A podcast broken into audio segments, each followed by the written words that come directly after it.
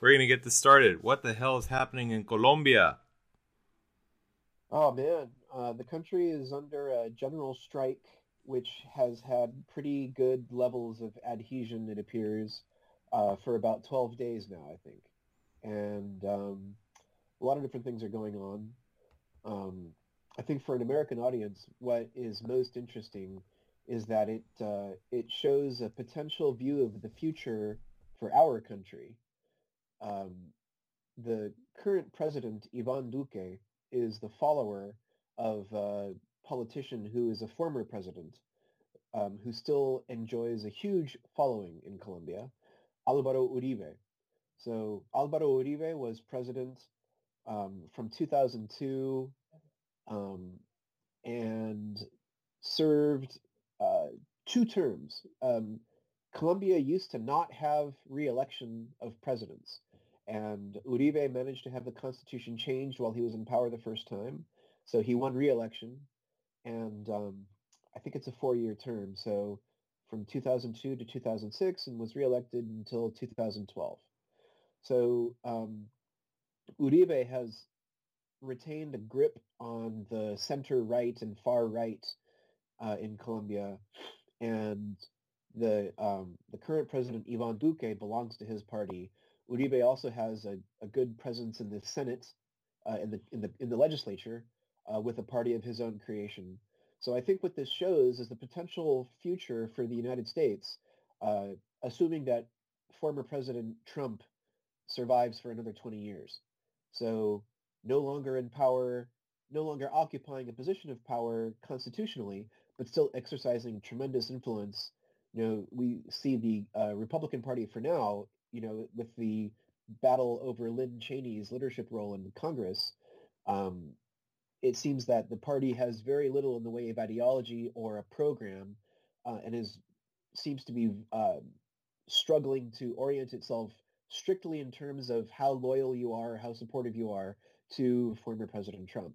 And those who Trump points at, uh, like in Mexico, they say the dedazo, el dedo, you know, the dedazo of Trump, whoever he anoints is uh, who is groomed for the highest positions in the Republican Party. So Uribe has that kind of power. He's had that power since uh, leaving the presidency in 2012. So the successor of President Uribe in 2012 was his former defense secretary, Juan Manuel Santos.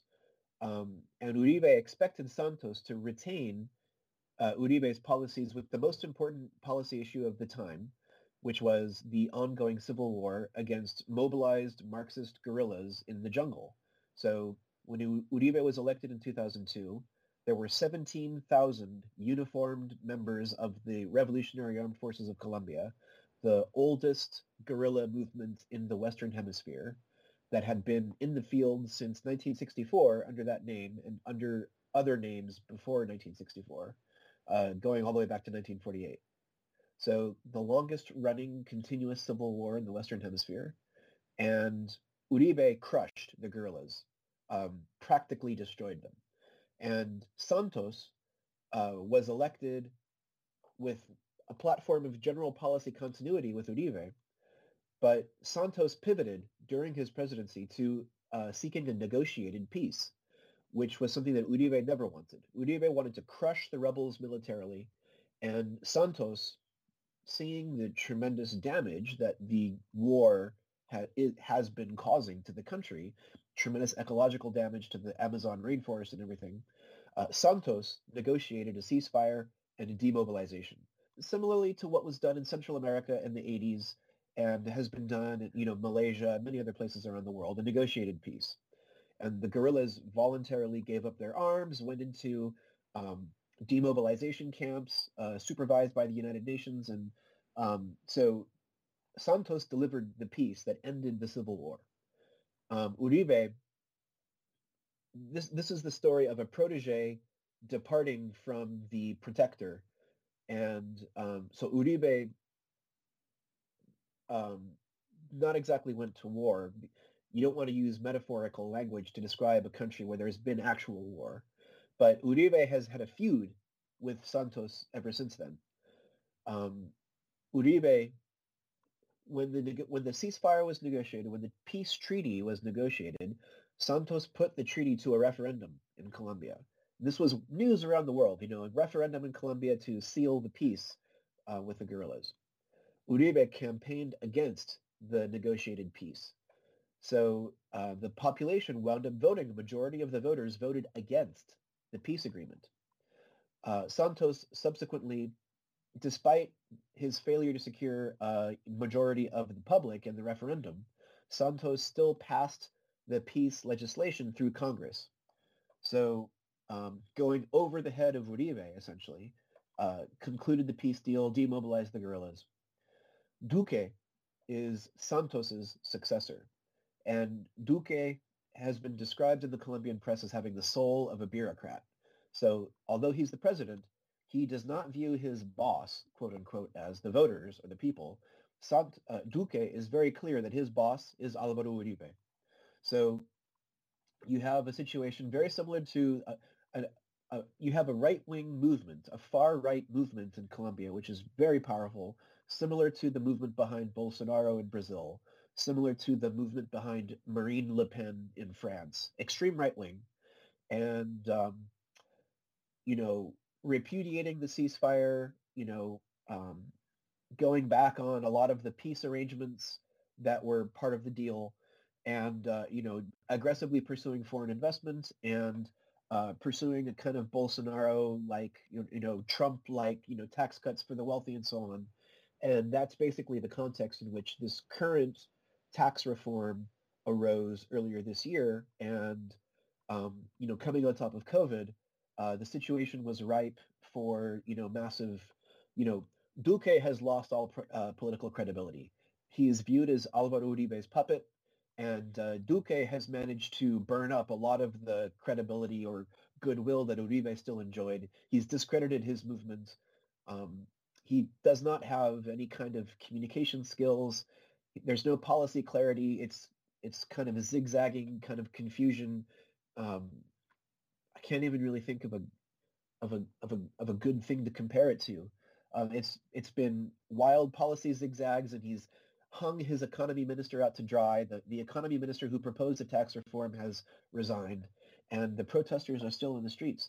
Um, it's sort of like Black Lives Matter. I mean, just police repression breeding more protests. Um, it, it's uh, it, it's really stunning to me. I never would have expected this to happen. Never could have predicted it. Oh, this is why we're friends, Michael. So, uh, do you remember the Arab Spring of twenty? Yeah, man. Of twenty ten. Do you remember how it started? Yeah, the, there was a street vendor in um, Tunisia who um, committed suicide because of, um, I think it was a tax protest essentially. So he set himself on fire, and um, the protest movement in his memory was what kicked that off. Am I right? You're right. The reason there was a the reason he killed himself is because he could no longer afford to feed his family because in Tunisia they raised the levy, la leva, which is what it's called in Colombia, the levy charge against basic household goods. Whenever the levy or the tax on basic consumption exceeds 40%, you will have protests, you will have revolutions, and democracies will be overthrown. It has happened in the past, it will happen again, and it's happening now. It happened in Tunisia, it happened in Egypt, uh, it happened in Syria, which led to the protracted uh, Syrian a civil war. But you cannot tax a population where suddenly 40% of their income, whether official or unofficial income, you know, informal income, is used for basic consumption. And that was the the straw that broke the camel's back in Colombia. Where if you just look at it from the point of view of economics, the average Colombian makes about $432 a month. Okay, in the informal economy. $432 a month. Not a week, a month. 19% of that was going to be taxed. Okay? How are you supposed to live with the remaining, you know, good God, man, it's not even it's not even $300. That's impossible. It's impossible. And then and then that's just when it broke. Everything broke out. The consumption of eggs, the consumption of meat. Oh, they weren't going to touch coffee because uh, coffee is, you know, a national imperative and a source of pride in Colombia. But can't live on coffee alone. And every person, the, what they call las personas naturales, which is their modest term for the underclass, was out in the streets in Cali, in Barranquilla, in Bogota, that uh, the the whole country essentially fell apart in two and a half weeks. And if you're out protesting during a pandemic, the phrase in Spanish, este, este gobierno es más peligroso que la pandemia. This government is more dangerous than the pandemic. Why? Because in Spanish, con el virus puedo morir. I could die from the virus. Pero con este gobierno no puedo vivir. But with this government, I can't live. So there's no going back to this. And the real tragedy is that Colombia was ascending. Colombia was the, kind of the rock of stability in South America. When you have, you know, Venezuela, which has been in a protracted uh, recession for 11 years now, for more than a decade. And then Brazil just, just can't get its act together. Brazil, a country of vast national resources, just cannot get its act together. And then COVID happened, and it just made the situation even worse. And then you have under underperforming economies in Ecuador, in Peru, in Chile, which in a sense exists just to export food into the United States. If you go to a Whole Foods, I mean, most of the fresh produce there that's out of season comes from Chile. And Argentina has kind of become the uh, the sick man of South America. You know, I think no one talks about Argentina in the present tense. They all just talk about it in the past tense of how good it used to be. You know, aside from, you know, modern day references to, you know, Lionel Messi and, you know, whatever new soccer stars emerging from the country. And Colombia was it. Colombia was it for a very, very long time. And now it all fell apart. Why? Because Alvaro Uribe and his loyalty to the old regime. And this dynamic plays itself out in Western democracies all the time, and it's playing itself out here in the United States as well. When you don't have a political philosophy or a political platform, all you have left is some loyalty to the old regime. And the old regime in the United States is Donald Trump for the conservatives and the GOP. In Colombia, the only political platform they have is around the strongman of Uribe who crushed the FARC. Because the the political factions in Colombia are similar to the political factions in Spain and in Mexico. It's like they're so diverse, they're so far apart on every issue. The only thing they can actually agree on is that we don't like Duque and we want Duque out. Now, the reason we're having the podcast is what comes next. You know, Obviously, Duque has lost his mandate to govern in Colombia, and the protests are going to continue in this manifestation of street power until one of two things happen. Either the military removes uh, Duque in a military coup, or there are new elections and they just throw out the, the entire parliament, and Duque just becomes a puppet president. So I don't agree with everything that you said just now. Um, definitely there is extreme political polarization in Colombia. Um, and Alvaro Uribe remains a very popular uh, figure because of his military success against the FARC. Um, Colombia in 2001 was uh, a very unstable place um, on the verge of becoming a failed state. So um, Uribe um, is credited broadly by the public with having rev- uh, reversed that situation.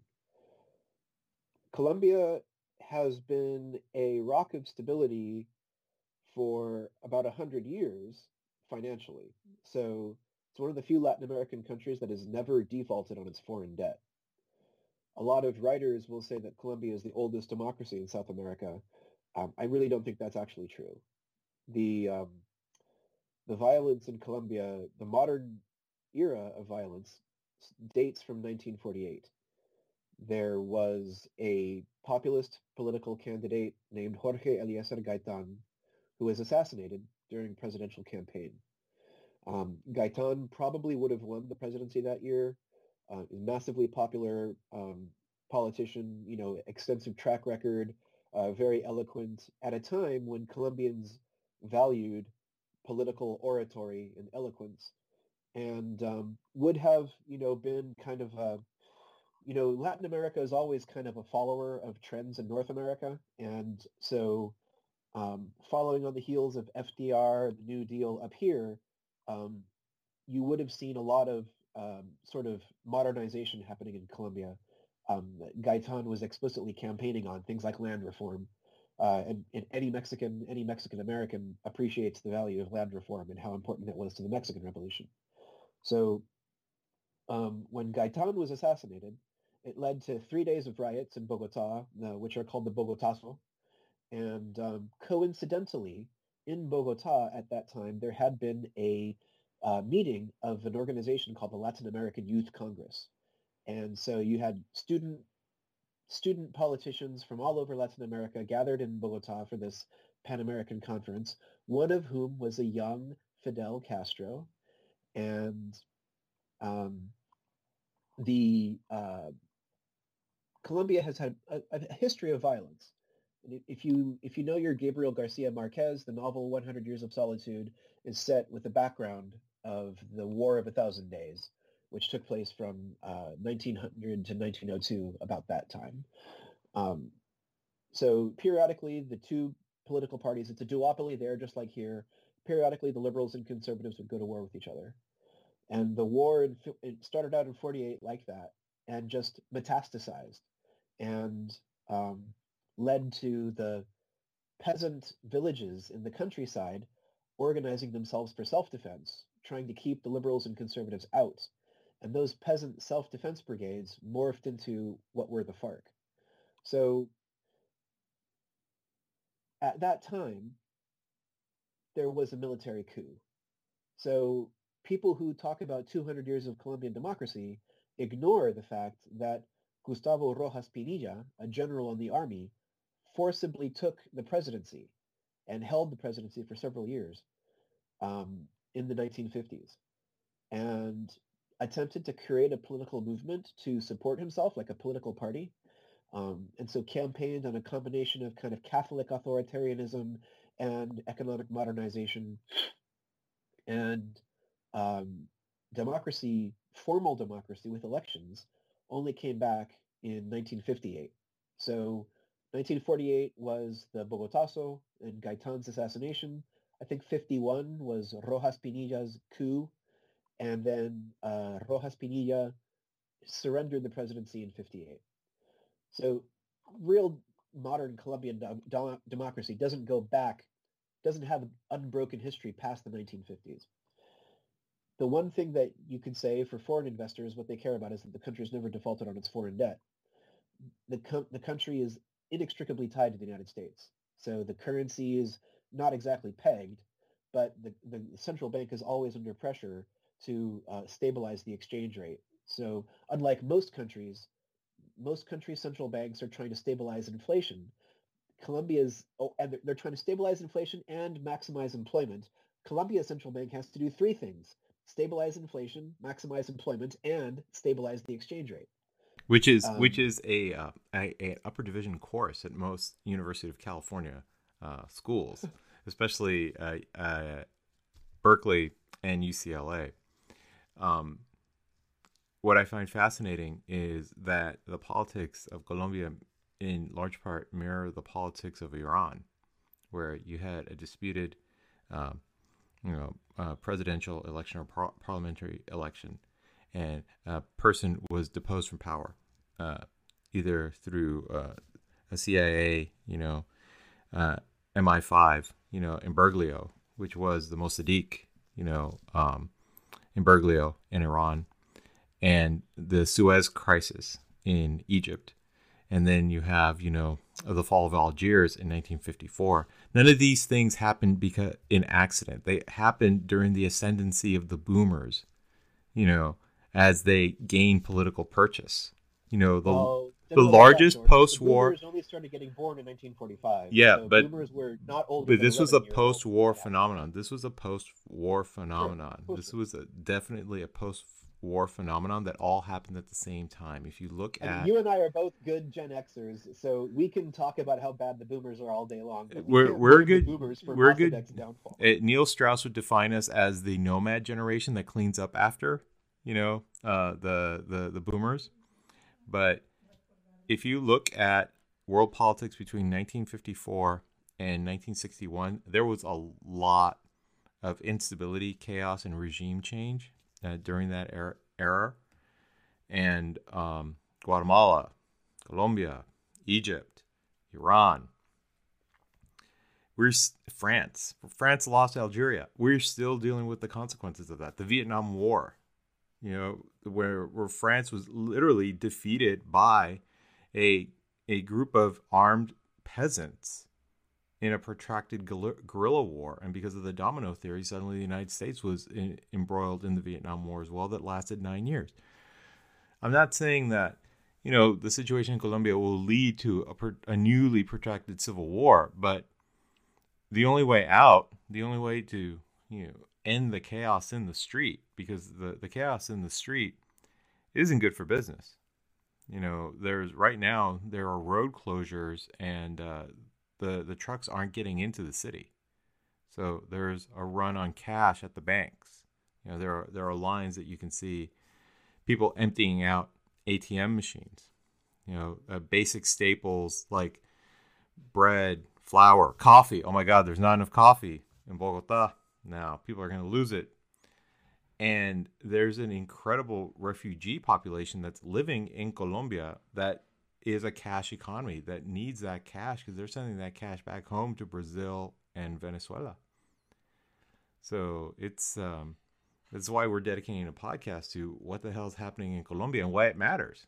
And the reason it matters Yeah, is because you they're trying to do three things at once. No one's been able to do three things at once except the United States because the United States has a reserve currency. So this is the magic. This is the magic of international monetary policy. If your currency is so valuable that other countries use it to stabilize their own inflation, and there's two ways you can deal with inflation and full employment at the same time.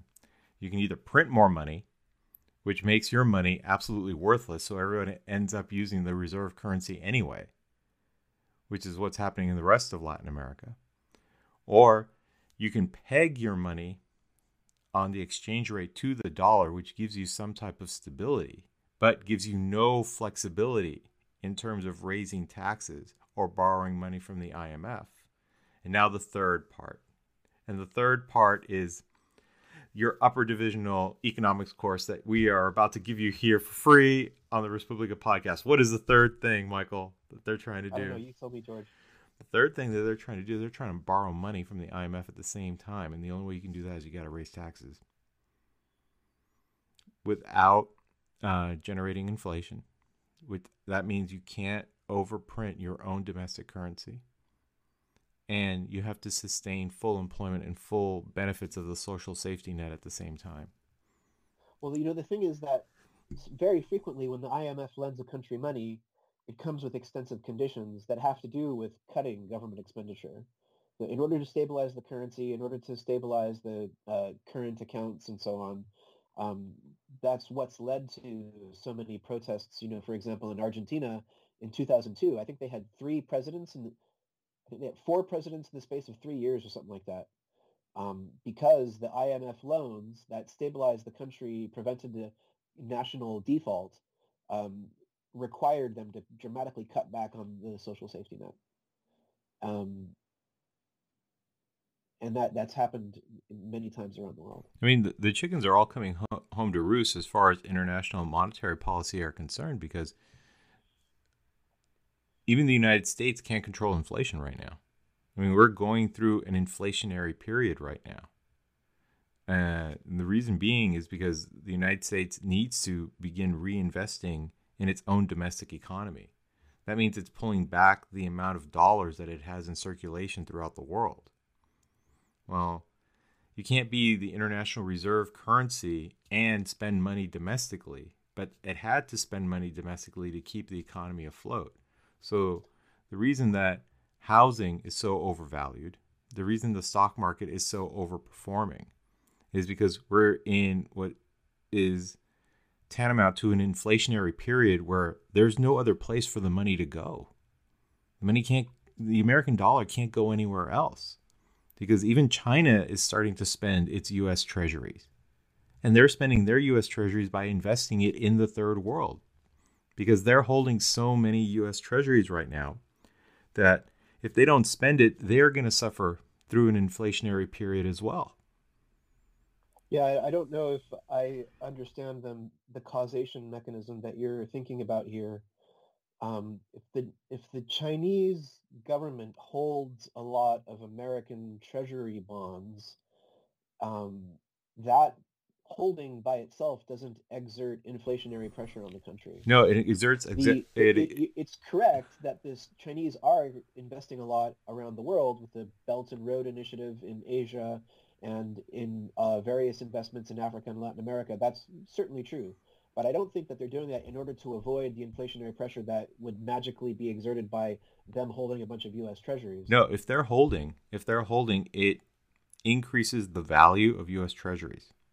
And increasing the value of U.S. Treasuries no longer allows them to keep a uh, a a favorable trade deficit where they sell us $2 billion in finished Chinese goods and we only give them, um, and they only purchase from us like $200 billion in finished uh, American goods.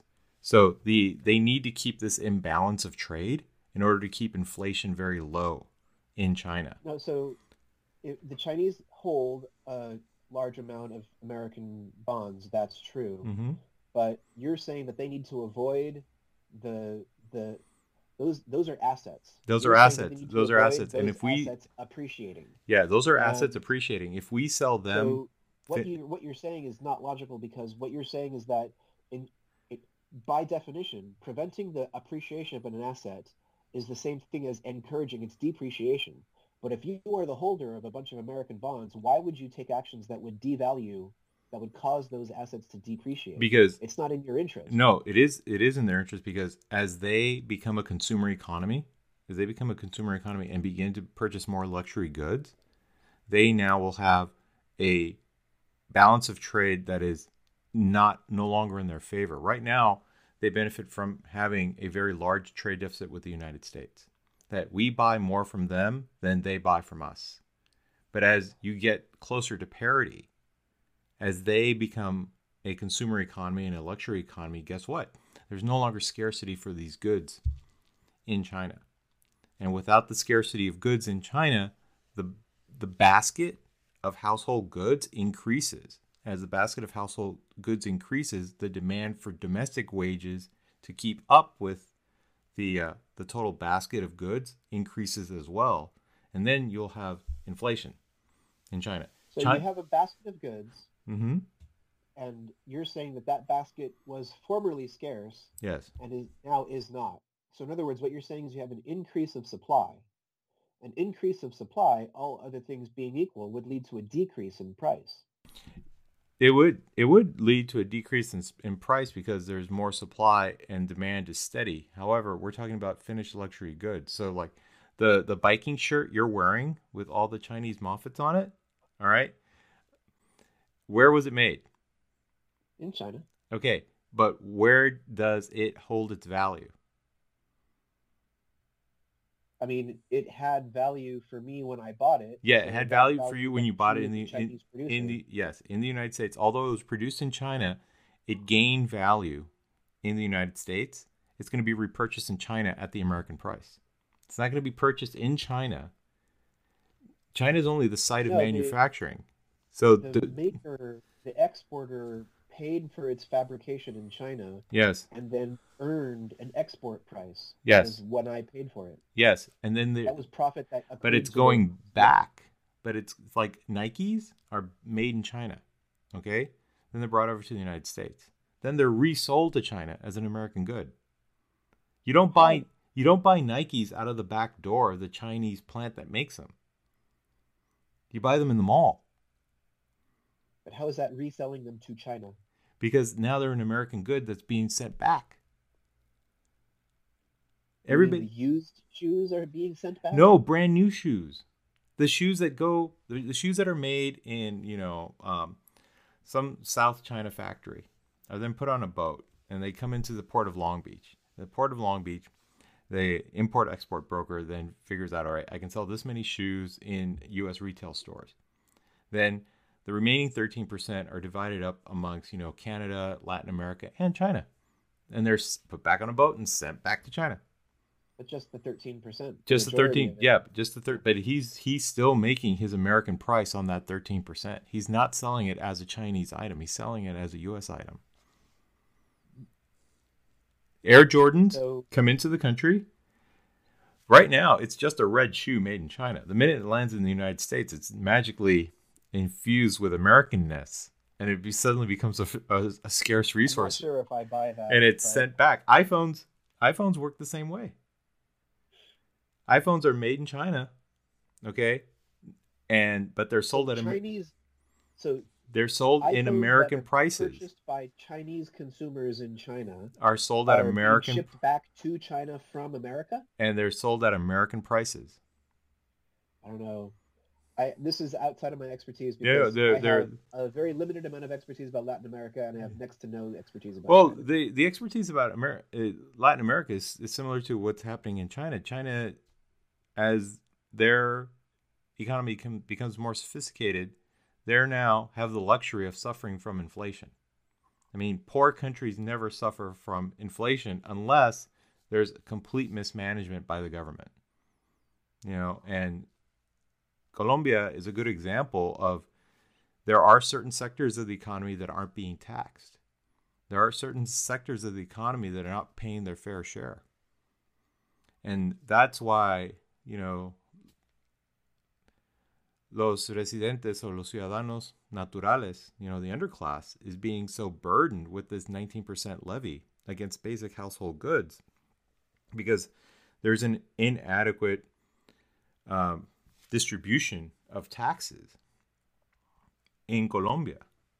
So, or in other words, it is the natural result of uh, succession, successive right-wing governments that have successfully implemented their policies so what you have now, after 20 years of right-wing governments, is a tax base that is a regressive tax base. Yeah, it's a regressive tax base. It is a indefinitely what the right wing wants all over the world. Well, um, no, I mean there's there's there you everyone pays taxes. I mean the the reality is everyone pays taxes. It depends is like how much tax you pay. Like here in the United right. States, it's an absolute travesty that I as a 46 year old man, pay more taxes than the entire Amazon corporation. Yep. You know, that's that's, that's completely right wing likes. That's completely unjust. That's completely oh, unjust. Oh, yeah, I yeah, agree. Exactly. And we're getting very close to, you know, something like that happening here in the United States. I mean, the thing you have to watch out for is that as soon as people making under $32,000 a year are faced with allocating 40% of their income just for basic needs and services, then you'll have you know violence in the streets. Well, I think the um, the empirical reality of life for a long time in this country has been that poor people and the working class are not able to save. They're obligated to spend the the vast majority, and sometimes even more than 100% of their income on basic survival. That's one of the reasons why credit card debt has grown so great, and we have a bubble in auto loans uh, because in order to just survive, people have had to spend beyond their means for years and years. So, um, you know, the propensity to spend versus save has always been highest among the working class as compared to the middle class and the, the wealthy in this country. That's one of the reasons why sales taxes are regressive because sales taxes touch much closer to 100% of a working class person's income. If you're getting by on $40,000 a year, you're probably not saving anything. And so the in addition to your income tax, you have to of your monthly expenditures, so much of that is touched by sales tax compared to someone who is getting by on 120 grand or 200 grand a year, that person is able to save. So as a percentage of their annual income, less of it is being touched by sales taxes compared to that person who's getting by on 40. God forbid raising a family on 40 grand a year. No, absolutely. No, I mean, it's um, that's why we had so much stimulus, you know, during COVID in the United States. It, Fascinating this experiment in, in uh, demand side stimulus. Well, demand side stimulus was absolutely necessary to keep the float going. I mean, yeah. people were floating, and now this is an entirely other podcast. So here's a preview of episode uh, 132: is should extended unemployment benefits be cut or not? Because the meme right now on Twitter is like, "Sorry, we're closed. Nobody wants to work," because they'd rather make $16 an hour in unemployment than whatever they're paying at the Chipotle or at, you know, the Burger King. And outside of California, I think the going rate is 13.25 if you're working in fast food, you know, at a Chipotle or at a Burger King. And the extended unemployment benefits for COVID now equal almost $16 an hour. There were only 236,000 jobs you know, filled last month out of the 4 million jobs available. And ultimately, Michael, I would invite you back next week and we talk about, you know, the the the great question of our time is, you know, uh, shall we restructure unemployment so that people go back to work or should we keep unemployment as it is as you know, the first direct stimulus program for the poor. Yeah, I don't know, man. This, well, here's the question. Conversation. This is very this quickly. Is... That conversation gets to first principles. It's about what kind of society you want to live in. No, no, no. Uh, it it, it becomes a, a question. It becomes a battle of untestable hypotheses. No, it's not because this is George. I'm a conservative, and I think extended unemployment is actually a good thing because now businesses have to compete for the remaining workers and offer benefit programs to get them to come back to work. And they have to improve the conditions. You've, you've created scarcity in the employment market. I don't see anything wrong with that. I guess we be, are living in a brave new world. I just like maybe old age has gotten the better of me, but I don't see anything wrong with it. So I, I think that uh, I think that Trump derangement syndrome is not something that only happens to Democrats. No, this I'm not being I'm not I'm not being deranged, but it's uh, it's it's kind of like uh, what Andrew Yang and uh, what was it called? It's universal basic income. Yeah, universal basic income. Yeah, Yang Gang. You know, uh, 2021. You know, get on board. And I mean, here in Los Angeles, you know, it ain't bad. You know, I mean, it ain't bad living in Los Angeles right now. I mean, what's it like up there right now? I don't know what you mean by it ain't bad. It's like um, people have money. People have money. People are spending money. I mean, no one's like like down and out. You know, doing. I don't know, man. I mean, what's the head count on Skid Row lately? Well, this is Skid Row is the homeless population in Los Angeles has ballooned because it's a magnet. We're one of the few parts of the country that actually has uh, services and programs for homeless people. Whether yeah, I mean, I've seen videos on Reddit, the Los Angeles subreddit, um, of this enormous, gigantic kind of Hooverville on Venice Beach by the no yeah Hoover yeah Hooverville in uh, Hooverville is a reference to the Great Depression and all of these um, uh, vagabond encampments that came about during the Depression that were named after President Hoover. But yeah, Venice is real. Venice is no longer Venice. I mean, downtown LA is no longer downtown LA. It, has been given over, you know, to the wolves. And the the wolves being a Skid Row now encompasses all of downtown Los Angeles and so part, partly a little bit troubles the notion of it ain't bad in LA right now. Well, I mean, the city of LA, I think it's one of the reasons why the mayor is going to dip out and become the ambassador to India, who's who India, the country is now facing a uh, cataclysmic wave of COVID infections, is a much better place than you know the rising homeless population of Los Angeles. Because if he wants to become a player in national politics, he has to cleanse himself from you know being the mayor of Los Angeles. I mean, no no national political leader has really ever emerged out of Los Angeles, and the Since reason Richard Nixon. no Nixon was never mayor. Nixon No, did, he wasn't there, but he's from Whittier. yeah he's from Whittier, California, but I mean, at least he was smart enough never to get involved in like LA politics. You know, it's like it, it'll, it'll crush you. I mean, if you want to get far in LA politics, you got to get into real estate or you got to go into entertainment. You don't go into like city government. You know, that's fight me. I'm I'm right. Um, anyway, Michael, thank you for being on the podcast. Hopefully, uh, Colombia will improve. Um, hopefully, now that the military is involved, the, it'll rein in the violence from the police. Yeah, that's the thing. I don't know. Um, the Colombian military is highly professionalized, but then again, so is the military of France. And I don't know if you saw the news about the um, the open letter sent by of uh, several retired generals in France that has been co-signed by several hundred active duty officers um, openly opposing Macron's policies. Um, but you know, highly professional military service, um, openly flirting with intervention in national politics in France. So the Colombian military, highly professional as well. And um, I am not sure what is, I'm not sure what's going to happen in Colombia. The uh, country has a variety of um, police forces besides the national police. There's this anti-terrorist force, the ESMAD, um, and there are some other kind of specialist uh, groups as well that are not military, that are under the Ministry of the Interior, I think.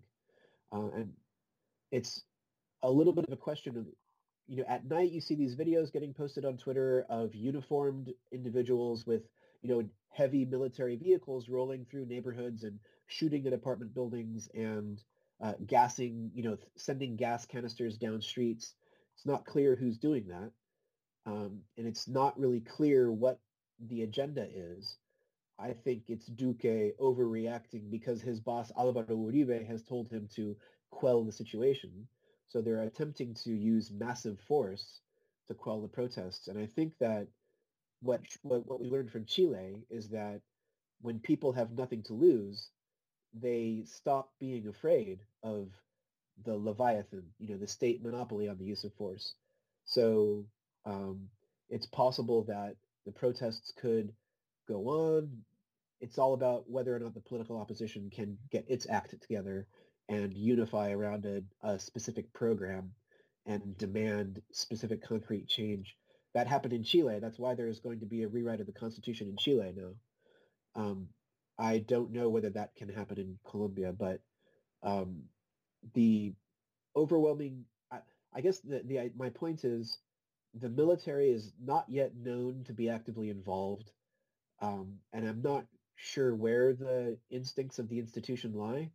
There's probably reluctance to following in the footsteps of the army of Brazil. Um, you know, the Brazilian army is 100% behind Bolsonaro. There are multiple active duty generals in Bolsonaro's government. And I don't know if because Colombia subscribes to that mythology of being an old democracy. So um, Duque is definitely running out of um, running out of time. Um, but yeah, people who are aficionados of politics, keep your eyes on Colombia because um, definitely this is going to it's history in the making. People are going to write PhD theses about this. The other reason Colombia is very important, it, it could just be the it, it could just be the preview of a very interesting summer. Because For you're right about France. And the thing about France, if France loses what the generals literally wrote was we are perilously close to losing our identity as France with the Macron government. And uh he made a speech over the weekend praising the positive aspects of Napoleon Bonaparte. as kind of an olive branch to uh, the right of center forces in France. But there's no let's, let's be under no illusion that Macron will ever, you know, uh, move to right of center. He's definitely a left of center, you know, a political well, I also figure. don't think he'll be taken seriously. I don't know if anybody remembers when, uh, what's his name, uh, Al Gore, when he was running for president in 2000, how he uh, tried to position himself as a family values guy, and as he tried to position himself as a defender of the working class, and so he, giving these real kind of um, these real tough speeches, you know, trying to cultivate a tone of voice like he was some sort of evangelical preacher. I'm going to fight for your family. That was the soundbite I remember. And nobody took him seriously. And, you know, American voters in November 2000 decided in a contest between a fake family values guy and a real family values guy, and I'll take the real one. That's one of the reasons why W. The other one was the, you know, the tax, the um, surplus. Um, I, I think I did I get a check? I think I got a check from the government in 2001. Anyway, um, I think that Macron will not be taken seriously as a um, center-right imitator, and um, so that migration is doomed to fail. Um, but yeah, more more to come there. We're definitely in uncharted waters around the world. Yeah, there's France. There are the riots in Germany. Germany's under lockdown again. I mean, like who could have imagined that? You know, England is under lockdown again. Who could have imagined that? I mean, Italy is just Italy. It'll never change. I mean, here I have this high imperialist attitude mainly because if COVID proved anything, it, it proved that your bureaucracies are unsustainable if they cannot deliver public goods.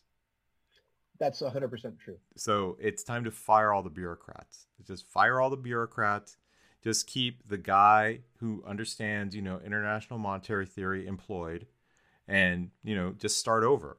Because Europe's biggest fiasco, the biggest fiasco in Europe right now is that they were all in on the AstraZeneca vaccine that came out of England and Oxford University, and they've failed. That there are only two genuine vaccines available the Pfizer vaccine and the Moderna vaccine made in America right? And then the Sputnik vaccine in Russia too, because the Russians have really pulled off a coup internationally. In that they've made their vaccine widely available throughout the world. Guess where they're using the, the Sputnik vaccine, Michael? Africa and Mexico. Oh. You know? I mean, Europe has failed. Europe has to figure out how to import the Pfizer vaccine, the Moderna vaccine, and the Sputnik vaccine because their own vaccine is failed. You know, you got to you you you got to buy it from. It's like the amount of efficiencies in empire are proven over and over again.